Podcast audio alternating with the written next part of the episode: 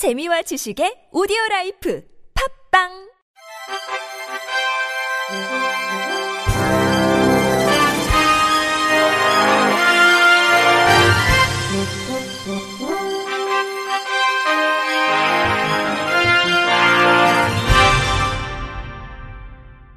청취자 여러분 안녕하십니까? 5월 둘째 주 주간 KBIC 뉴스입니다. 전국 장애인차별철폐연대가 한국지체장애인협회 김광환 중앙회장의 기형아 발언을 비판하며 국가인권위원회에 진정을 제기했습니다. 전 장현은 지난 9일 오후 서울 중구인권위 앞에서 기자회견을 열고 김 회장의 기형아 발언은 심각한 장애인 차별, 혐오라며 특정 장애 유형을 모욕 비하하는 부적절한 표현이라고 밝혔습니다. 앞서 김 회장은 지난 4월 장애인 개인 예산제 도입 방안과 과제 토론회에 참석해 사실 차별철폐연대와 같은 그런 단체가 탄생하게 된 것은 저는 정부와 정치권의 무관심도 굉장히 어떤 기형아와 괴물을 키웠다고 발언했습니다. 이를 두고 전 장현은 기형아는 태아 상태나 출생 과정 등에서 발생하는 여러 가지 요인으로 장애를 갖게 되는 선천성 장애를 이야기하는 것이라며 부정적인 상황을 표현하기 위해 기형아라는 단어에 빗대어 사용하는 것은 특정 장애 유형을 비하하는 부적절한 표현이라고 주장했습니다.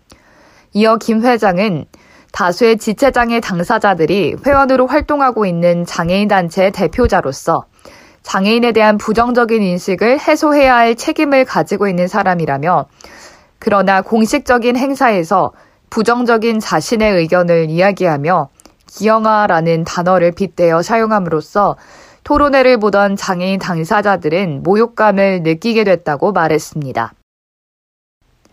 5개 장애인 단체는 지난 9일 언론중재위원회 앞에서 기자회견을 열고 조선일보의 기사는 사실관계를 심각하게 왜곡했을 뿐만 아니라 장애인의 탈시설 권리를 마치 특정 정부나 정파의 문제로 왜곡했다고 비판했습니다.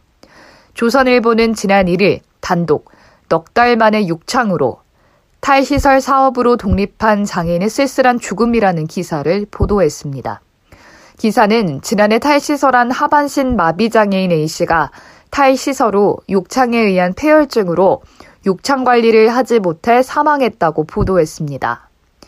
또 2019년 말 1차 탈시설 때 A씨와 동반 탈시설을 상의하다가 혼자 먼저 나간 사지마비 장애인 C씨 역시 이 세상 사람이 아니었다며 작년 말 마지막으로 C씨를 만난 그의 지인은 당시 C씨가 욕창으로 꽤 고생하고 있다고 하긴 했지만 정신은 말짱했다며 그런데 갑자기 죽어서 황망하다고 말했습니다. 단체들은 A씨의 정확한 사망 원인은 폐혈증이라며 기사는 마치 A씨의 자립생활을 지원한 서비스 지원기관이 욕창 관리를 하지 않아 욕창으로 인해 사망한 것으로 보도했지만 이는 사실이 아니라고 지적했습니다. 해당 기사를 작성한 조선일보 기자는 9일 미디어오늘과 통화에서 서울시와 기사에 나온 돌아가신 장애인분들을 관리했던 단체에서 직접 이야기한 내용을 뽑아서 쓴 것이라며 내가 왜곡할 부분이 없다. 반론 보도는 할 수 있겠지만 정정할 부분은 없다고 말했습니다. 이어 탈시설이 잘못됐다는 것이 아니라 시설에 있고 싶은 사람들은 시설에 있어야 한다는 것이라며 선택의 자유에 대해 무조건 탈시설해야 한다고 말하면 안 되는 것이라며 국회에서도 무조건적으로 시설을 없애고자 하는데 의사결정이 불가능하고 사지가 마비돼 시설에서 나올 수 없는 사람들도 있다며 그 사람들이 무슨 수로 동의서를 작성하고 탈시설 후 어떤 보호를 받을 것이냐에 대해서 문제 제기를 하는 것이라고 덧붙였습니다. 공공기관 3곳 중 1곳 이상은 지난 5년간 장애인을 1명도 채용하지 않은 것으로 나타났습니다. 공공기관 경영정보 공개 시스템인 알리오에 따르면 2017년부터 지난해까지 5년 동안 공공기관 370곳 중 38.4%인 142곳은 장애인을 1명도 채용하지 않았습니다. 지난 5년 동안 장애인을 단 1명 뽑은 곳도 58곳에 달했고 이들 공공기관을 포함해 장애인 채용 인원이 1명 이상, 10명 미만인 곳은 총 163곳으로 전체의 44.1%를 차지했습니다. 장애인 채용 인원이 5년간 10명 이상인 공공기관은 65곳으로 17.6%에 그쳤습니다. 장애인을 가장 많이 채용한 공공기관은 한국도로공사의 자회사인 한국도로공사 서비스로 5년간 1,300명을 채용한 것으로 집계됐습니다. 지난 5년간 공공기관들이 채용한 장애인은 총 4,542명으로 전체 정규직 채용 인원의 2.9%에 불과했습니다.